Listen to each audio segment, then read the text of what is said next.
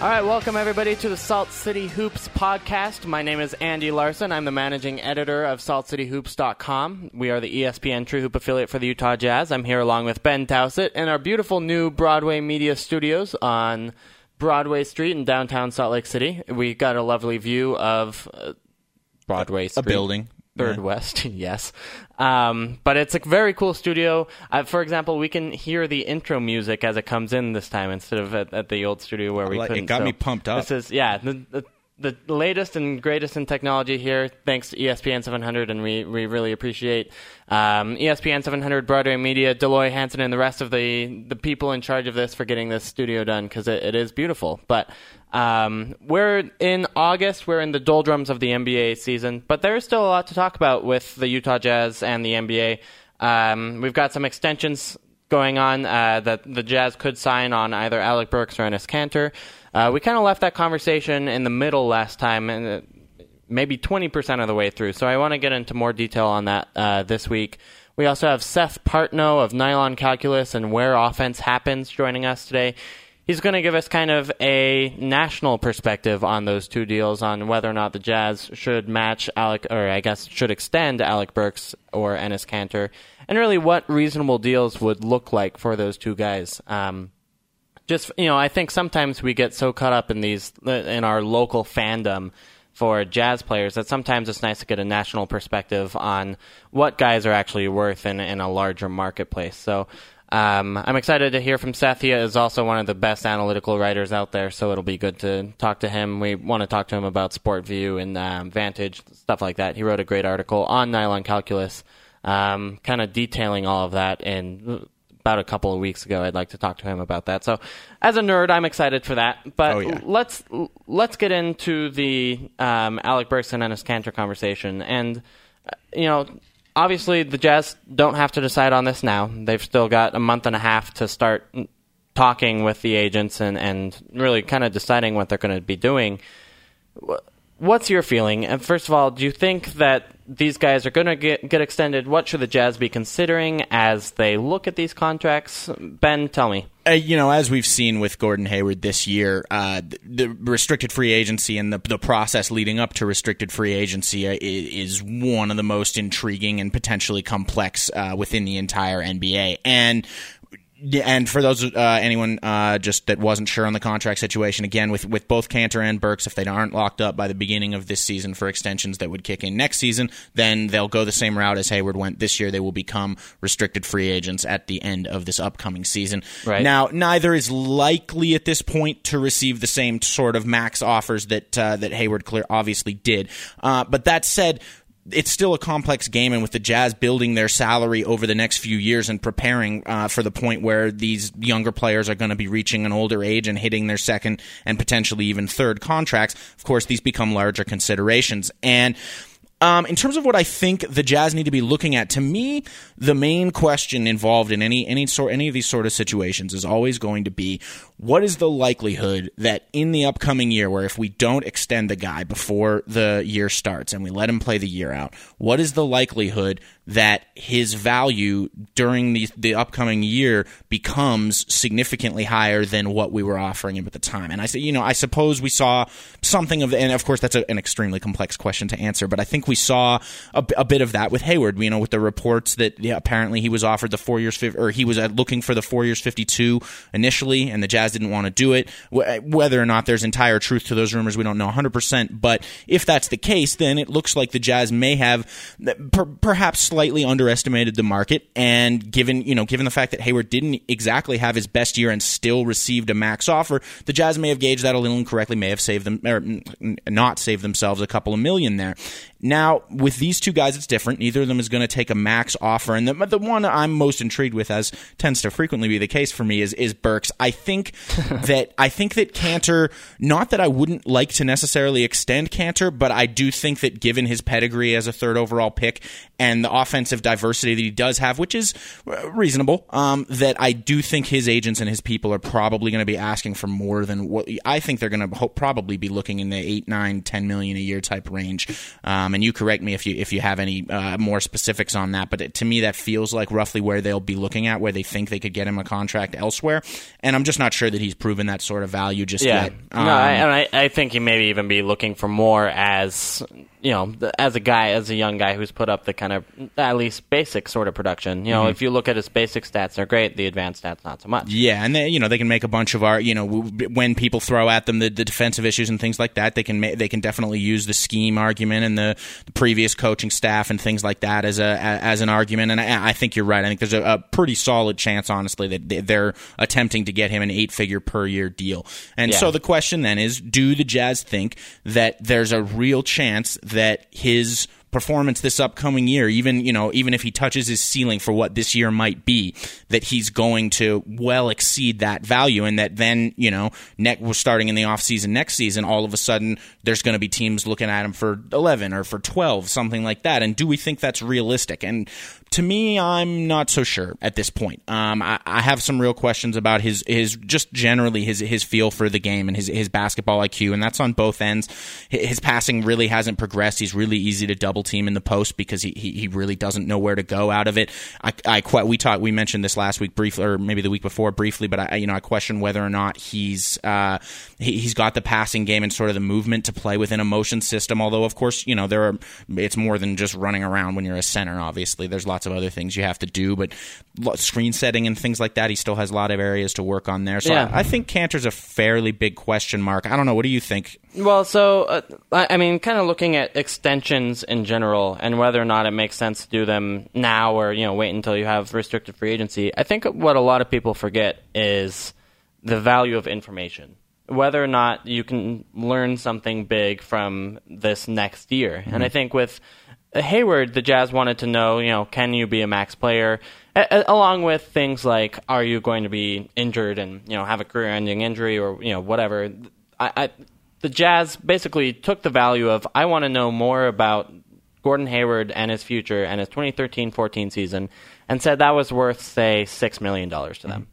You know, I, I think 52 is probably a, a little bit lower than it was. Uh, As a side note, four years, 52 million. Okay. Um, I think there were some bonusing things and other things like that going on there where Hayward's contract, should they have had they come to an agreement as as an extension last October, uh, that would have been a higher value deal than a four-year, fifty-two million dollar deal. Okay, that wouldn't surprise me at all. So, but the Jazz decided, look, if we're going to be making a sixty million-ish dollar investment on Gordon Hayward, we want to know what's Gordon Hayward's year four looks like, what he looks like as a max player, what his strengths and weaknesses are, uh, and you know whether or not he can do it, whether or not he falls apart as a leader of a team, whether or not he, you know, again, the career-ending injury thing is a real is a real risk. Sure, you could. If a guy gets a career-ending injury, you still have to pay him. He may not count against your cap because you may be able to get an exception, but still, that's sixty million dollars of money that you have to pay him Yeah. if he gets injured. So, um, you know, I, I think the Jazz basically felt that it was worthwhile to make a ten percent uh, sort of Gamble. yeah, gamble on you know what Hayward's going to be doing for the next season before necessarily throwing out an extension. Yeah, and given And- that. Oh, sorry. No, you go ahead. No, and so I, and so I think that makes sense with Hayward. And then so now, how do we take this lesson to Burks and Cantor? Kanter, I think, is a big one where uh, we honestly have no idea what kind Yeah. of player Kanter is. And part of that is that the coaching staff limited him last se- season in terms of not being able to take the three point shot. Um, and it's it's clear that Enes Kanter and Ty Corbin did not have a good rapport. Yeah. Uh, and and so you want to see what he can do with the second coach, right? I mean, Alec Burks, I think, is more clear who he is and what he can do on the floor.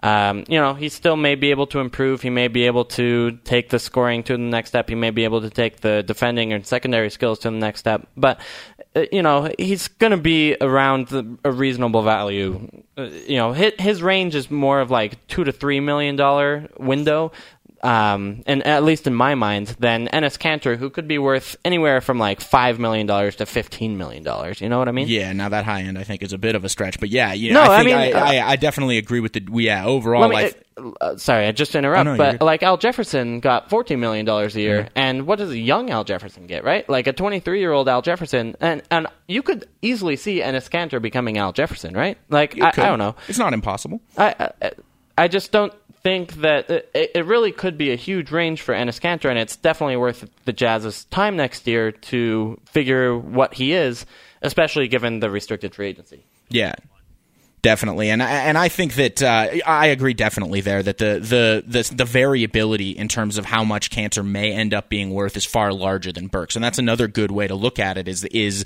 uh, is that potential gamble the risk that you're taking there? And, and as is everything in the NBA a bit of a risk reward.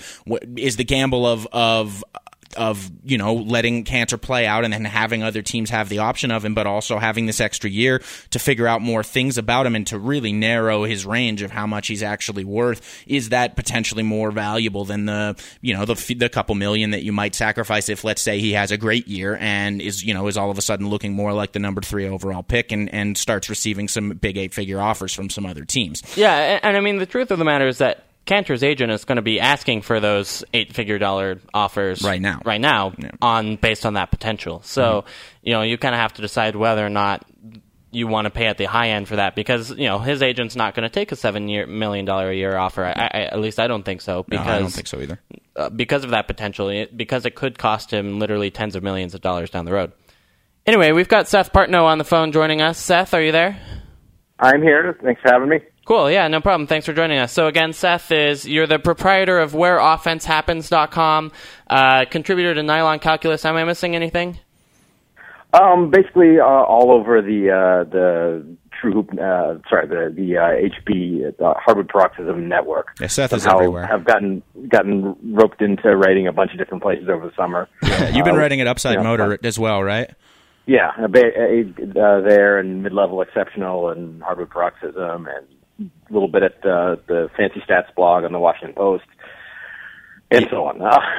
yeah, people yeah. who are guys, uh, any jazz readers who are, are, are into analytics and in and, and Andy and I's writing in general overall, definitely check out Seth. He's on Twitter at uh, at where offense happens. The offense is slightly shortened, right? No, you with where offense happens without any vowels. Yeah, where yeah, pretty much where offense happens without any vowels. Um, Seth is a great resource, and we're going to get into a little bit. Uh, Seth has been doing some really really great in depth research of the uh, the SportVU and Vantage uh, basically player tracking data. Um, we're going to talk a little bit first about uh, what the subject that we were just on, which is the uh, potential extensions for uh, Enes Kanter and Alec Burks, and we're going to get kind of get Seth's perspective from more, more of a national perspective because, as Andy said, we're kind of in a, a, little bit of our own bubble here, and we like to kind of uh, d- take a step back and look at what the more general perspective is there. Uh, but then we're going to get into some of that more analytical stuff at the end, which I'm actually I'm really excited to do.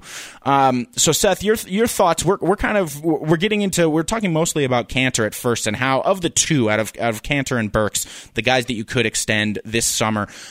Kanter seems to have the far larger variability in terms of where his real NBA value might lie. Like as I don't know if you were were, were on the line and were able to hear what Andy just said about you know I think it's entirely the end. The end. Okay, yeah, well, about how you know it, it, really is realistic that Kanter could be worth as a you know in for his second contract could be worth roughly 5 million per year over 4 years or really could be worth 12, 13, 14, even the high end of 15 if he really comes along in a bunch of areas. And whereas I think we know a bit more about Burks uh, and who he is, and I think that range is. Although he still has a ceiling he could hit this year, right? I, I think it's just a little bit more, a little bit more uh, concrete there. What what would you think about that, Seth? Um, I, I tend to agree with that. Also, I think that uh, kind of Burks' uh, um, marketability, I guess, is going to be sort of artificially limited by the fact that that Hayward is coming back, so there's there's and and with, with Exum coming in and and Burke, you know, being there all, all year, just kind of the, the minutes and opportunities that that he's going to get to put up gaudy stats, which you know, as for as as much as as we kind of know that that you know per minute and rate stats are are are more important really um that, that those kind of top line numbers still kind of are, are the eye popping figures that might draw a big offer and so he's he's maybe a little bit uh, uh, might might get a little undersold by just the, the limitations that are placed on him by the, the Jazz's roster. Um, and I tend to I agree with you that also that that Kanter has a, a pretty big range. Um, I think the analogy though I I draw is is that Kanter's also a player type the league maybe you know moving away from. There was the the big Zach Lowe article about uh, you know uh, you know, uh, focusing kind of on Greg Monroe and, and why he's not getting a big offer. And, you know, not that they're they're perfectly analogous players, but I think there's some there's some similarities there that that you know would make me perhaps reticent to to want to lock Kanter down to a to a big number right now. I mean, if you end up having to to sign sign him, you know, your, yourself in free agency in a year, that's that seems like a good problem to have and a better problem to have than ooh, we locked this guy in for way too much money now and he's he is you know a career decent backup it turns out. Yeah and so you know we, we may have a chance to you know referencing back to that Zach article which was which was great by the way. And one of the things that he, he was kind of talking about is these these power forwards who in general can't shoot many threes and can't defend centers because that's the that's the sort of the, the sort of combo set skill set that you need in today's evolving NBA where positional matters a little bit less and matchups matter a little bit or more. or at least one or the other. Or yeah at least one of the two. Now we may see Kanter as we have kind of mentioned around the fringes we may see Kanter develop a three this year if the uh, at least least a corner three. If the coaching staff gives him the go ahead, he he does seem to have the baseline shooting numbers to potentially back that up uh, from last year, and I, I, would like to see if if he does that. But now uh, maybe just a second on Burks as well. And now, Seth, I, have been on your podcast, and, and from yeah. that, you know my uh, you know my undying love for Alec Burks uh, and how uh, potentially unrealistic I sometimes get. But being being realistic and sticking within that sphere, you know, this is a guy who, if you look at some some synergy numbers, and we know that these aren't always perfect; these are generally only for finished plays. Um, but his numbers off screens, his numbers on handoffs, his numbers on cut plays are all top 50 finishing numbers in the league. Um, he he's th- those are the types of things that fit within the sort of motion system that the Jazz are going to be running, and uh, he was really good also in isolation.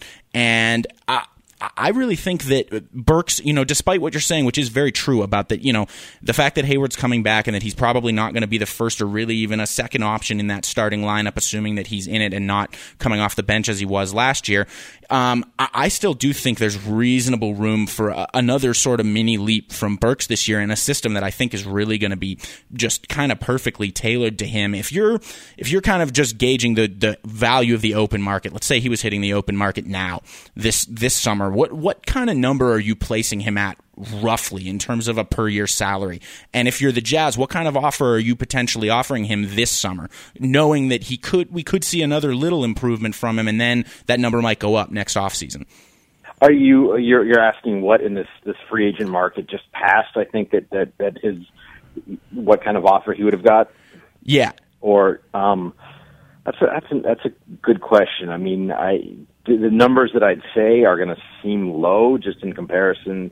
I mean, we saw, you know, CJ Miles, Jodie Meeks, uh, type players get, you know, in the four and a half, five and a half million range. And, you know, I think that, uh, given his age and skill set, Burks is worth a, a, a bit more than that on a gamble, but at the same time, he's, he's completely and, and forgive me Ben, but he's completely unproven in kind of you know any sort of uh, meaningful situation. Oh yeah, uh, and it's it's it's uh, so it's it's hard to hard to you know put a hundred percent stock in in in what what what you are correctly pointing out are some some pretty solid indicators about his his you know offensive skills in terms of of uh, doing things that that are valuable in in today's NBA game.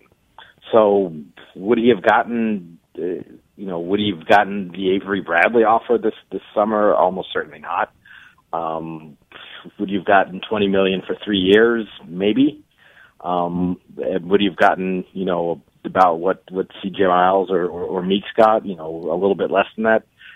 You know that, that it's probably in, in around that range, somewhere between four and six is probably uh, what what my my guess would be would would have he would have gotten uh, per year uh, this summer. And again, maybe we are just you know crazy Utah fanboys, but to me that just sounds low because I you know I, I look at the stats and I, and I guess my heart also says that Alec Burks is a better player than say Jodie Meeks or C.J. Miles.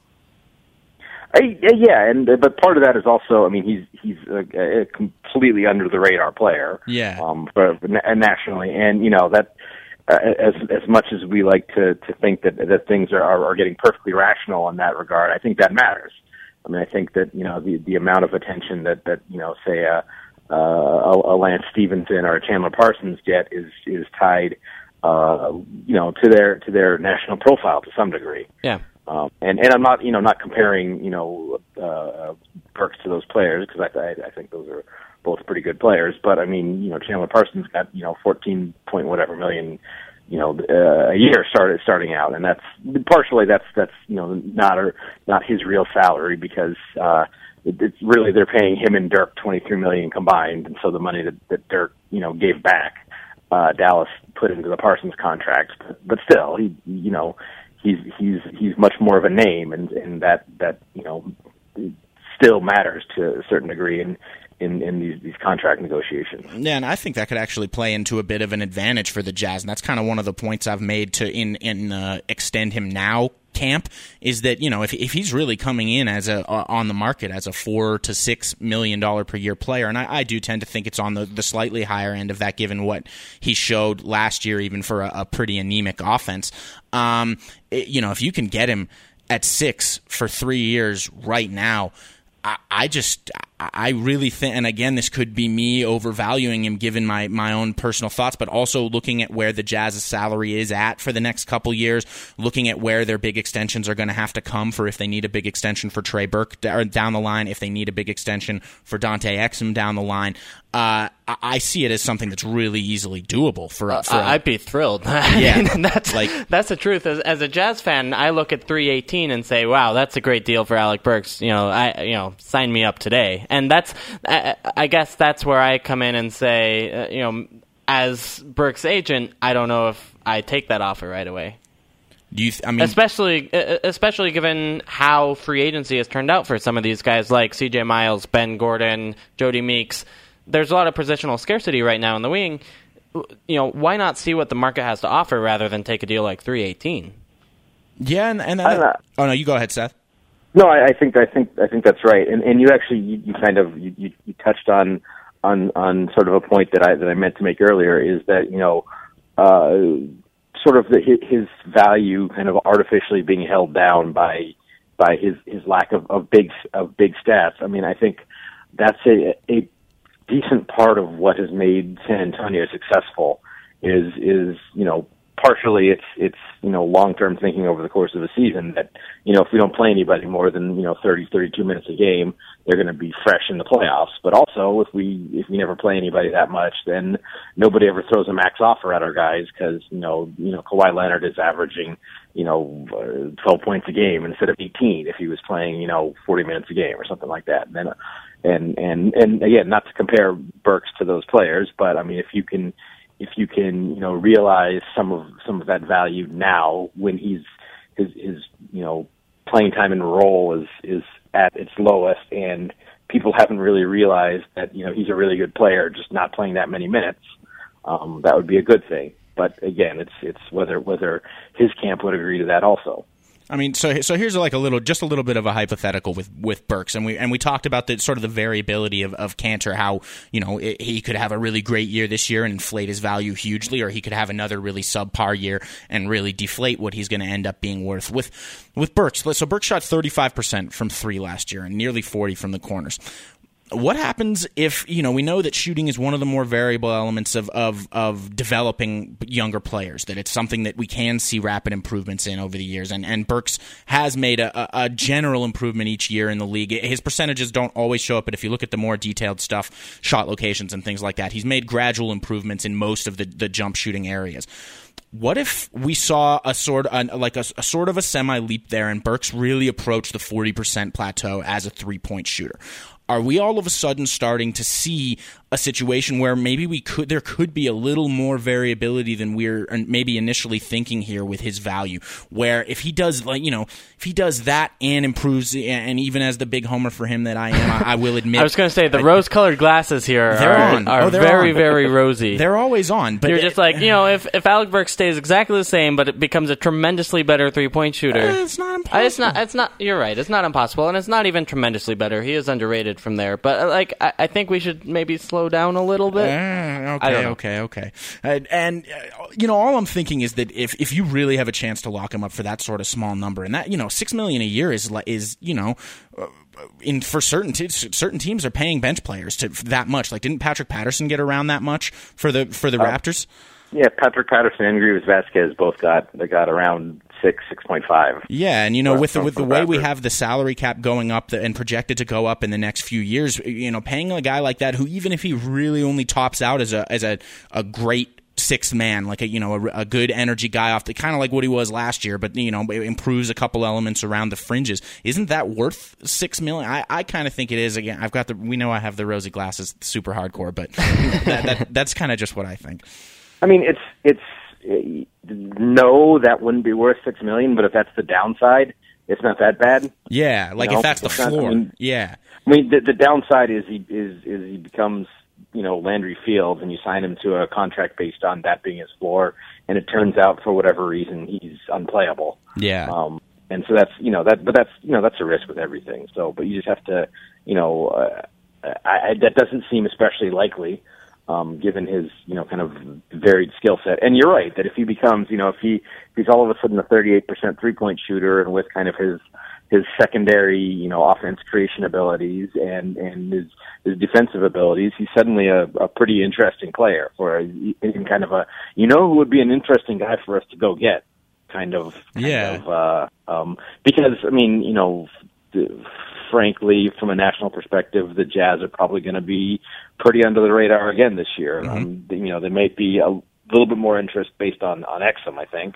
Um, but but still it's not going to be they're not going to be at least I don't think so as of yet going to be you know kind of appointment viewing. Even you know sometimes you know the comparison is, you know, the Kings where people would watch the Kings to see what if if DeMarcus Cousins uh, was gonna they're gonna have a meltdown or something like that. Yeah. you know, uh, and and the Jazz nationally don't quite have that hook yet. Though again, if if Exum starts doing doing silly things, um, then then that that can obviously change. Right.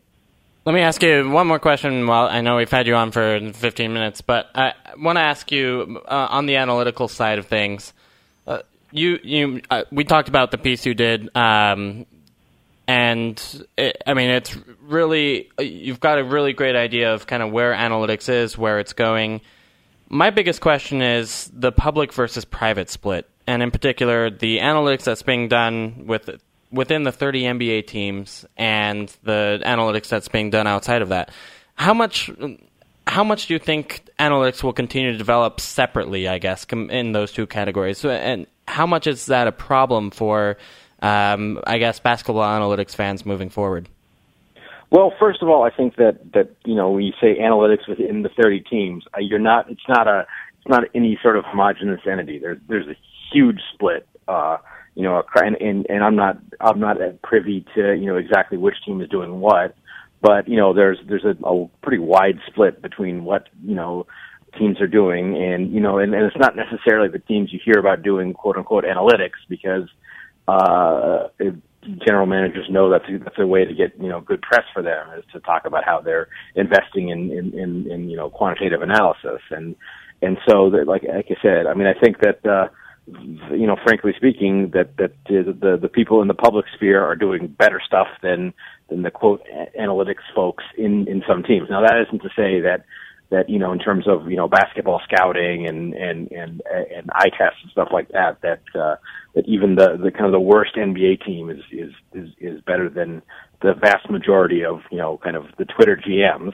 Um, but uh, uh, and, but as, uh, to answer your other question, um, the the biggest issue is is just the the quality of the of the uh, kind of the input data. I mean, of the stuff that I've worked out with SportVU is is a tiny slice of kind of the overall level of data. And I've and I've you know heard you know off the record from people in inside teams that you know my my numbers are, are close, but I'm missing some stuff, and it's it's largely as a result of of you know the, there's there's nuance and detail and context that that that not having access to the full data set, uh, I you know I I just I can't capture. And is, is that a problem? I don't I don't think so. I mean I, I think that uh, that first of all you got to remember that the people you know the Stats Inc. is, is running a business, so it's not in their interest to just you know give all their numbers away. Yeah. Um, uh, but al- but also, I mean, I think that that worrying about stuff like that is a little bit letting the the perfect be the enemy of the good. Uh, I mean, we can we're, we understand better than e- even if even if kind of the the kind of rim protection numbers I've I've looked at aren't perfect, I think the the the, the just thinking about the the logic of how it works and the concept and some of the initial numbers kind of are, are better than it, than than you know it's uh, one of the kind of the surprising things that that that came up was that that you know overall Anthony Davis wasn't that effective a rim protector last year. Now that that sounds on the face of it, that's like what are you talking about? He led the league in block shots, but then you look at the numbers, and first of all, New Orleans was terrible at defending the paint, and it's because uh, you know this is going a little bit outside the data, but that uh, he he spent too much time chasing the ball, you know, 25 feet from the basket as part of their defensive scheme, um, and and so he wasn't actually at the rim to defend that many shots as compared to the average NBA big man. Well, that that's you know that that that's that's useful information to have as opposed to just assuming well Anthony Davis he blocks all the shots, therefore uh, you know what what does New Orleans need Omer Asik for? What, uh, so that um, I think that's that's something that that can help our understanding, even if it's not perfect and not at the level of you know what the what the the, the professionals have and, and frankly, that's probably fine because you know what's what's the consequence if I'm wrong? yeah, that's a, that's a you know, interesting I, way to think of it. And you know, if, so versus you know, it's it's you know a billion billion dollar industry and and and you know pretty high paying and prestigious jobs are on the line with that stuff. So I, I would kind of expect them to have you know access to, to to better stuff, which you know frankly they're they're they're paying for. Um, you know, it's it, it getting getting the, the the the input data is time consuming and expensive. Whether you're doing it through you know a technology like SportVU or you know some some sort of advanced kind of uh, very detailed charting system, and and that's not that's that's not free. It takes it takes someone a lot of time, whether you're paying someone internally or you're outsourcing it to a company that does it. Right. So it's so that's that's uh, I guess uh, uh, my wide ranging thoughts on on that issue. No, I'm just glad I asked. And and and for those again uh, who wanted to check out this particular piece, it is on Nylon Calculus, which again is the analytics arm of Hardwood Paroxysm. And the the title of the piece was "Splitting the Basketball Atom." I believe it, we still have it up on the sidebar generally because it's been it been I think the, the one of the mo- the best pieces that we've had on the site so far. Um, and it, and it, it gets really deep into the into the you, you talked a lot with Brian Kopp, who's uh, who's somebody inside Stats LLC, which is uh, the the SportVU uh, purveyors. Now there's there's so like kind of like you were just saying there's so much stuff. Like the the, the stuff you've looked at the, the you know and uh, Seth also by the way has uh, has developed actual rim protection numbers from uh, uh from the the publicly available data and those are sourced as well uh, on Nylon Calculus. You can go look at those and get sort of a gauge of, uh, of rim protection. And you know, the, you said that's just one very, very small slice of, of, the vast abyss that is all the data that's out there, and whether or not it's available to us yet or not. Um, from the research that you've done, where do you think lie the the largest potential sources of real tangible, relevant things that can then be applied on the court. Because we know, like it's something that you mentioned within your pieces, there are certain elements of the publicly available data that really kind of don't tell us a whole lot in terms of actual relevant stuff. Like, yeah, we can find out how far players run in a game, for example. Like, okay, like maybe in the long run that might have some some injury related uh, effects and things like that. But really, from a game to game basis, that's not telling us that much. Like guards are going to run I, more well, than bigs. I, I would I would all actually disagree with that.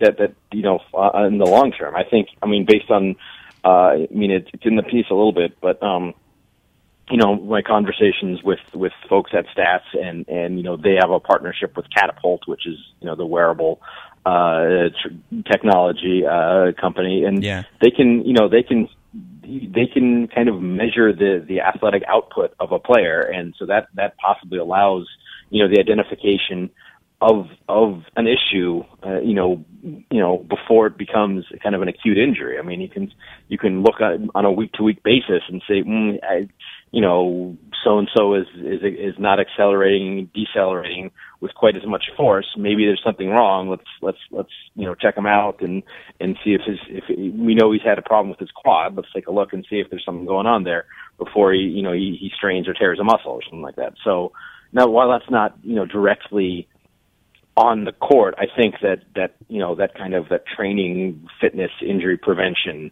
uh, aspect. I think that's you know in terms of of a, a single uh, effect. I think that's the that's the, the the biggest one that that a lot of this stuff can impact, and and how much of that is is training technique, how much of that is tracking technology, how much of that is, is sports medicine science. I mean, that's a lot to unpack there, but that's that's kind of a a little bit of a of a holy grail in terms of you know uh, you know keeping your best players on the floor is kind of a big deal. Oh yeah, you know. And you so, know that may, it may not be like telling us specifically about a play on the court, but that has a ton of on court relevancy. Yeah. Um, yeah. And, and and again, it's even if you can't necessarily capture all of it within the data, it's a, it's a kind of again about what you were talking about. It's going to be better. It's going to give us more than than what we had before. And and I think that's kind of the the gen that, that you know that is a, a, really good way of putting it from you. Is I think that's the whole thing here. And and of course the ability to to recognize which things are relevant and which things m- might sort of be able to be cast aside is going going to be a really important skill and a really coveted skill from these teams going forward. Am I right?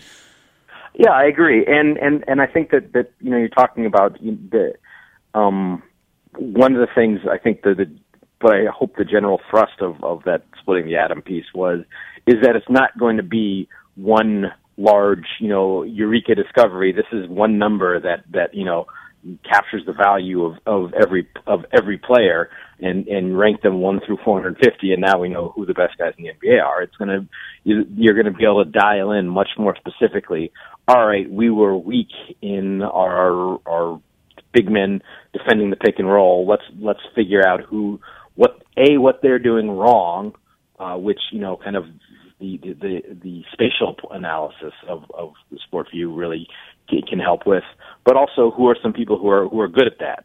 Um, if we're trying to get our guy better, let's you know identify plays where where bad things happened and show him tape of that so he can improve. Um, and and so get incrementally better in that area. Or if if you know we just realize that it's never going to happen, he doesn't have quick enough feet, he's not aware enough, whatever. Uh, then who are some guys we should look at getting who might be you know undervalued and you know competent enough at other things we need that that his his uh, his uh, better ability at that you know tiny skill is enough to help us.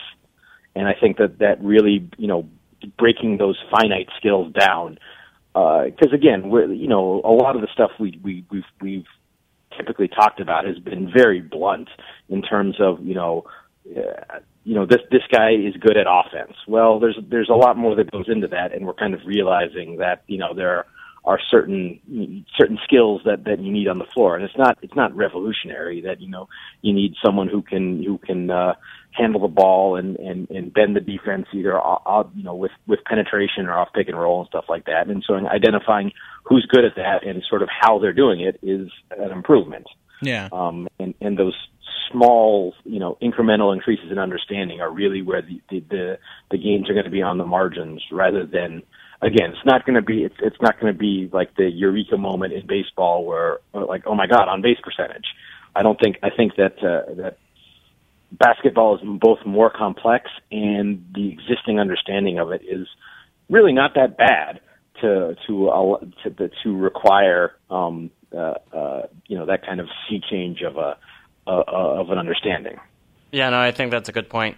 Um, so thanks again, Seth, for joining us. Um, I mean, just both parts of that conversation were great. Thanks again for the national perspective and, of course, the stats perspective. You can check out Seth's work on throughout the hardwood, hardwood paroxysm network. He, Matt Moore made that especially difficult to pronounce. Um, but and of course on Twitter at where offense happens, but you know backspace all the vowels out of that phrase. Uh, Probably Seth, the, the, the easiest way, if I can, I, I actually I was realizing I was writing too many places, so I started a Tumblr just so I could have okay.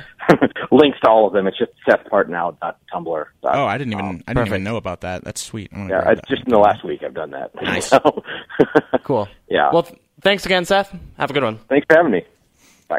Thanks a bunch, Seth. Yes, Seth is is really great to have on. He he's got such a you know he uh, obviously in the last the last little couple of months he specialized sort of in the player tracking and things like that. But he his he's really well versed in all the aspects. He he does a lot. He actually pointed out to me earlier this year a poten- a little minor tweak in uh, in Hayward's shooting motion uh, that he was using his left his offhand a little bit too much involved in the motion and uh, and whether or not we might see a little bit of a change back to the to because he didn't used to do that. Like it's kind of something that's come along just in last year, really.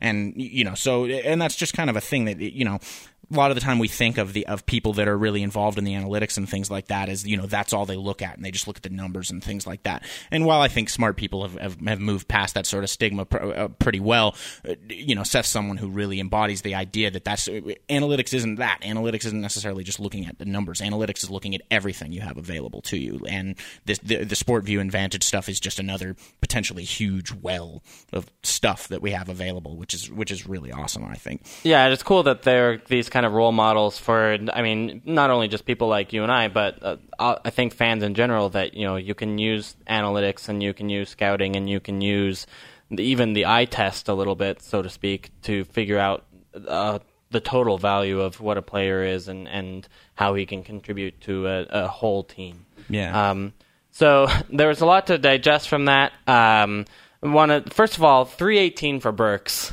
It's not do it. going to happen. Uh, everyone would do it. I would do it. I mean, I, yeah, that, that's to me. That's just. I think that's too low. I think the Jazz end up getting a eight or nine million dollar extension done just because. I mean, just three eighteen is is so cheap. Three twenty four. Okay, Three twenty two. You don't. You think they go for three years rather than four? I guess. I, I mean, if it was me, I'd be trying to lock him up for four. But that's you know, again, that's my rosy-colored glasses. Maybe you, maybe you do some type of an option in the fourth year. Um, No, you- but I, I- I think yeah, I think that's reasonable. Um, to try to lock someone who is uh, he's 23 years old, right? And Yeah. to lock him up for four years, I think is what the Jazz would like to do as they try to build this core moving forward. Especially given you know the rising cap that we keep mentioning over and over again. But that means that in year four, it'll be hard to have a bad salary. yeah, like you know, if you get him at, at at an average of seven per year, and you get him for four years, there's like. It's really difficult for that fourth year to be killing you when the salary cap is close to like 80 million at that point. Like Right. when you're not even paying 10% of your cap to a guy who's still, you know, th- that floor we talked about is, I think really what he did last year is his, is his floor as of uh, going forward. But, but that's again, could be the glasses, but I, I, I, I really do think that's somewhat close to his floor. I don't think he's getting markedly worse than that. I, I, I mean, maybe, but things happen. You They know, do. like It's true. La- he, Seth brought Fields up the Landry Fields comp, and you know his best season was his rookie season, and then fell apart from there. And you don't think a guy's going to be worse after that, but again, things happen. Jarron Collins' best season was his rookie season. Yeah. I mean, you you actually see this more often than you think, and you you know you think that a player's development is all positive, that the the derivative here is all always a positive Yeah. derivative in terms of like the players always get better. That's not always the case. Things go wrong sometimes, and I think it's important to realize that when you're kind of looking at these kind of extension possibilities. And uh, again, that's kind of the information thing I brought up last before Seth joined us, where you know maybe it's good to have that fourth year of information so you know who these guys are before you extend them. The good news is that the Jazz do have lots of time to Yeah. figure out whether or not these extensions will happen. So you know it's not a decision they have to make today, but it is something that they may be talking about with the agents as they move forward, you know, trying to get something done early so they, you know, don't have to push it towards the last minute because that's I think when there's a lot of drama, there's a lot of There's media getting involved, Right. And yeah, lots of rumors and things like that. Maybe if you get it locked up before then, a player doesn't start hearing a whole bunch of people talking about him and, and touting him and things like that, and maybe he's wi- more willing to accept a team friendly deal. That I don't know how much that really plays into a player's decision making process, but you never know. Could could have a little effect. Yeah, no, and it's you know for an organization that likes to stay under the radar a little bit, like the Jazz do, it may make sense to start those conversations now. Anyway, we're almost out of time, which means that it's time for our crazy trade idea of the week. This one's not that crazy. I don't think so at all. But I, I think we could actually see something like this happening. And with this week's Kevin Love to the Cleveland Cavaliers trade, I guess it's not official yet, but you know it's been reported that the two teams have agreed to move Kevin Love to Cleveland.